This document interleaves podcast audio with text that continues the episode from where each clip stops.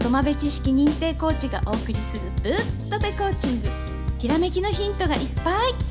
原孝志コーチと渡辺直子コーチがお送りします。それでは本編スタートです。はい、いよいよね、秋になって朝晩すごく涼しくって、天気もねいいですよね。今朝もねお日様が照ってたので日光浴してきましたよ。そうですね、もう時効が良くなって、もうみんな外ね、いろいろなところに行って活動的になってる時期になってきましたが、はい、ね、直子さんね、以前のその放送の中でやっぱアロマが多くって、はい、質問が、はい、で秋のこの時ね、この11月近辺だったらね、はい、どんな感じの雰囲気のアロマの香りがリラックスとか、まあなんかね、作用するのがあるんですかね。あ、そうですね、やっぱりね、寒くなってきて、で紅葉が始まってくると、ちょっとね寂しい感じになる方もあるんですね、そういう時にちょっとね、気持ちを慰めてくれるような、そういう香りがいいですね。例えばですね、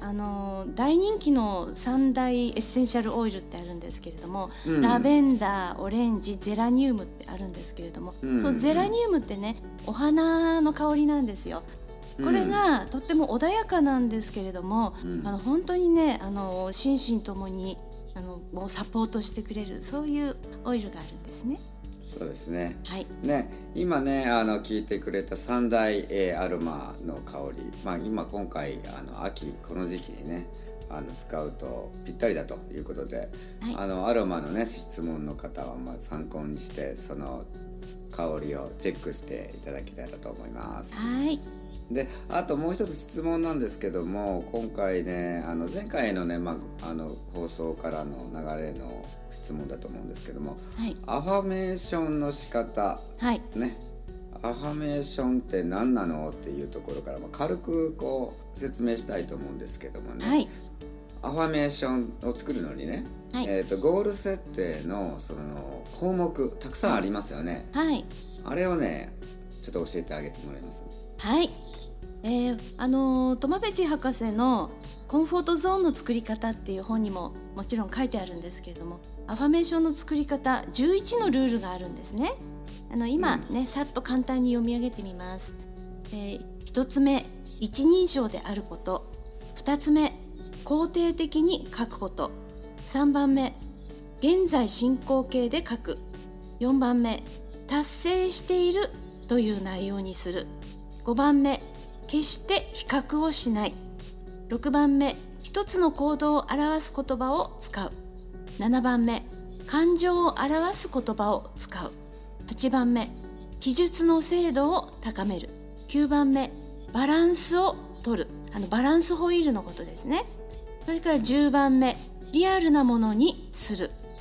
11番目、ここ重要ですよ。秘密にするってことですね。秘密にするね、はい、うん、そうですよね。秘密にするっていう理由っていうのは、やっぱりこれね、コーチじゃない人に言ったらね、なんか笑われたりねしちゃったりして、なんか下がるんですよね、気分がね、うん、そうですね、うん、だからそれがあるんで、まあ一応秘密にする。でもそのプロのコーチに喋る時っていうのは全然 OK なんで、その辺のことはね、はい、秘密にしないでいいんで、はい、大丈夫です、ね、大丈夫ですよ。サポートしてくれますからね、うん、でその作ったねそのゴール設定のものをそのアファメーションをするんですけども、それを、一番聞きやすい時間帯っていうのがまあ、朝起きる、その完全に起きている状態ではなくて、ちょっとうとうと起きかけている時にね、はい、頭の中で言葉にして唱えてみるっていうのを朝一にする、はいはい、あ、いいですね、うとうとこうまどろんでる、もうちょっと寝てたいなみたいな気持ちいい時間帯ですよね、はい、そうですね。あとは今度寝る前ね、はい、ベッドとかお布団に入ってそろそろ寝るぞと言うんだけども、まだちょっと意識がある時に、はい、そのゴール設定のね項目を唱えてみる。そうすると、はい、脳の中にこう入りやすくなって、そうですね、うん、でまあ朝起きたらひらめきがあったり、はい、あとまあ昼間あるね生活してる時にでもふっとまたなんか見えたりね、はい、そういうふうなことがあります、ね、はい、そうですね、うん、はい、それでね直子さんね僕、はい、ちょっと前にね、はい、釣りセミナーコーチングみたいな感じで、まあ、毎回やってるツアーがあるんですけども、はい、そのねセミナーの前にからねそのアファメーションっていうのをみんなにしてもらうんですよね。はい、うん、そうですね、うん、でそのアファメーションっていうのがそのどれだけ大事かっていうとその全然ね釣りとかそういうアウトドアとか慣れてない人がいきなり現場にね行ってじゃあできるかって言ったらゼロからスタートになりすぎてできない場合があるんですよね。あ、なるほど、は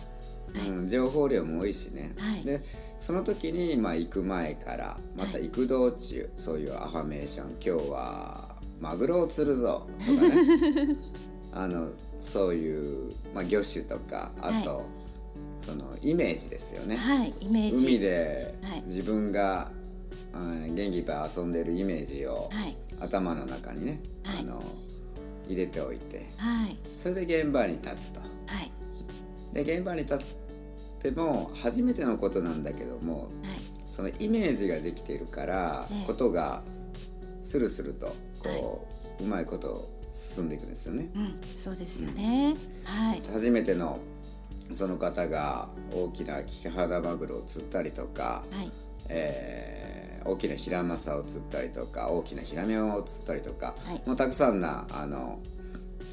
魚に歓迎されてね、はい、非常に良かったということですよね。でやっぱりそのゴール設定っていうのが、はい、やっぱり抽象度高い方がやっぱいいんですよね、うん、はい、そうですね、もちろんそうです、うん、はい、うん、抽象度っていうのはその、うん、どうかな、例えばもう自分の身近にできることをゴール設定にしてしまいがちなんですけども、はい、よりこう高い抽象度にした方がね、自分から遠いもの、うん、遠いものって考えてね、はい、そうですね、自分がね釣って食べて美味しいのが、ね、うん、そうそうそう、ゴールじゃなくってみんなで分け合って、うん、みんなで楽しく食べてるイメージ、 うん、そんな感じであったりとか、うん、何かもっと先のゴール、うんうん、何かが上手になるための、うん、釣りに行ってるとかね、うん、そのための魚を、ね、お魚さんを釣るとかね、うん、ということですかね、うん、はい、そうですよね、はい、まあその道中の中でね、はい、やっぱりこう、まあ、今回こういうトピックがありましたね。空軍の、戦闘機の練習がありましたよね。はい、はい、そこがね、海の運動場って言われてて海の運動場ですか？海じゃなかったですね。空の運動場ですよね。空の運動場ですな、びっくりした、うん、空軍なのにと思って空軍なのに、はいね、はい、空軍のね戦闘機のその練習場所なんですよ。あ、そうなんですか。だから2機の編隊でね、はい、その飛んでてものすごい音でこうスクランブルみたいな練習してたんですけども、でまあそういう空、はい、うん、空に続く宇宙、はいね、宇宙観、はい、だからそのもので言えばいつか戦闘機になるのに乗る夢を持つんだよとかいう夢があったとしたら、はい、さらに上の宇宙船に乗るんだよと、はい、ああ、もう成層圏超えてますね。すごいな。超えてますね。だからそういうイメージですよね。例えばパイロットになりたいなっていう、ね、なんかゴールがあったとしたらその上の高い抽象度って考えたら、はいはい、宇宙船で宇宙に行くとかね。うわー、すごいな。そういうイメージのその高さっていうのがこの抽象度っていうので、あ、なるほど、うん、はい、だからこういうイメージで自分の各自のゴール設定をこうより遠くする、はいはい、高くする、はい、まあ、そんな感じの、はい、まさに現状の外側ですね、うん、どうやっていいか分かんないですもんね、うん、で、はい、それはだから、まあ、宇宙に行くんだったら、まあ、宇宙船、はい、ねえ、例えば宇宙飛行士になる、ね、うん、とりあえずそういう飛行機、は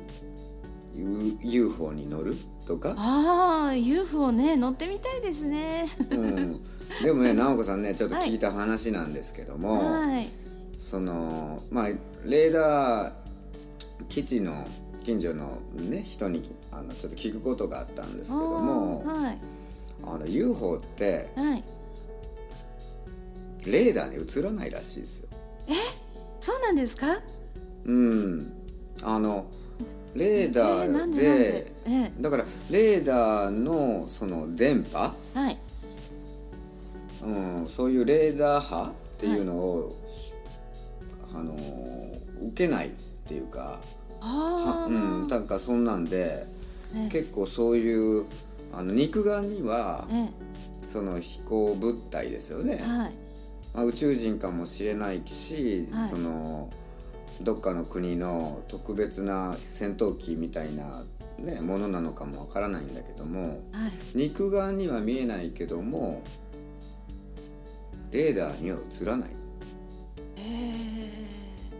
だからなんか想像がつかないんですけど、とっても、うん、そうです、次元がね、うんうん、だから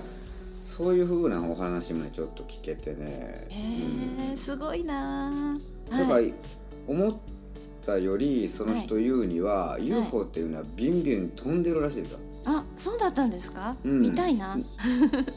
だから、はい、そのパイロットの方とか、はい、そういう戦闘機に乗られてる方は結構頻繁に見るみたいですね。ああ、そうなんですか、うん、はい、不思議な状態じゃなくて、わあ、すごい、うん、でそのいう人がやっぱり言うには理解ができない、はい、うん、次元が違うっていうらしいですね。ああ、次元が違う、なんか、うん、だから自分たちの常識では次元がこう高すぎて分かんないっていう、ね、なるほどね、なるほどね、はい、理屈がつけないっていうかね、あ、はい、うん、なんかそんなお話も聞いて、まあ、ちょっと余談になりましたけどね、はい、アファメーションと、はいはいはい、まあ、こういうふうなことも、まあね、抽象度を、ね、はい、上げる、まあ、ポイントになると、はいはい、いうことで、私から一つこのアファメーションに関して、はい、ちゃんと書いてあるんですけども、うん、皆さんねスコトーマになって飛ばして読んでらっしゃる方が結構いらっしゃるんですよ、うん、でそこをね、うん、ちょっと言いたいんですけど、ワーズピクチャーエモーションなんですね。これすごいね、うん、このアファメーションで使ってて、ワーズっていうのは言葉にして書くのでねお分かりだと思うんですけど、うん、このピクチャーっていうのがねイメージするときにすごい重要で、この形じゃないんですよ。ピクチャーっていうのは五感全部が含まれてて、うん、視覚、聴覚、味覚、嗅覚と触覚、うん、ね、匂いとか触った感じ、そういうのもねすごい大事なので、これねぜひ思い出していただきたい、くっつけてイメージをねはっきりさせていただきたいと思います。これがねリアルなものにするの部分なんですね。で意外と皆さんね忘れちゃうのがこのエモーションっていうね感情を貼り付けるのをちょっとねなかなかねその言葉が思い浮かばない方もあるんですけど、この嬉しいとかね楽しい、嬉しい、気持ちいい、すがすがしい、誇らしいの気持ちをなんか自分の言葉で貼り付けておいて、で言葉だけじゃなくてその時の感情がわーって出るように、なんか魚釣ってわーって嬉しい時とかそういう ね、のね宇宙船に乗ってわーとかね、うん、あ、面白いね、はい、そういう、うんうん、もしできたら、はい、これはもうすごく嬉しいを超えた何か言葉にならないそういうものを見つけ出して、はい、また貼り付けるのもいいですよね。そうですね、はい、うん、もう私もいつもやってるんですけど、最速で次の日の朝とかね何かひらめきがあったり誰かから連絡があったりとか、うん、えっていう感じで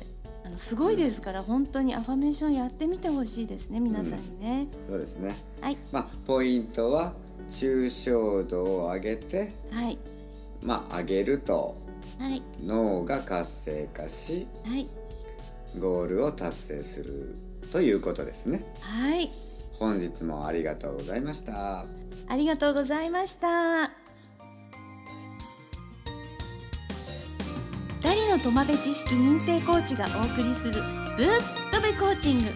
今日のお話いかがでしたか？UFO のお話も出てましたね。ひらめきのヒントが見つかりましたか？あなたならできますよ。質問のある方は説明書きにあるメールアドレスにどうぞ。では次回もお楽しみに。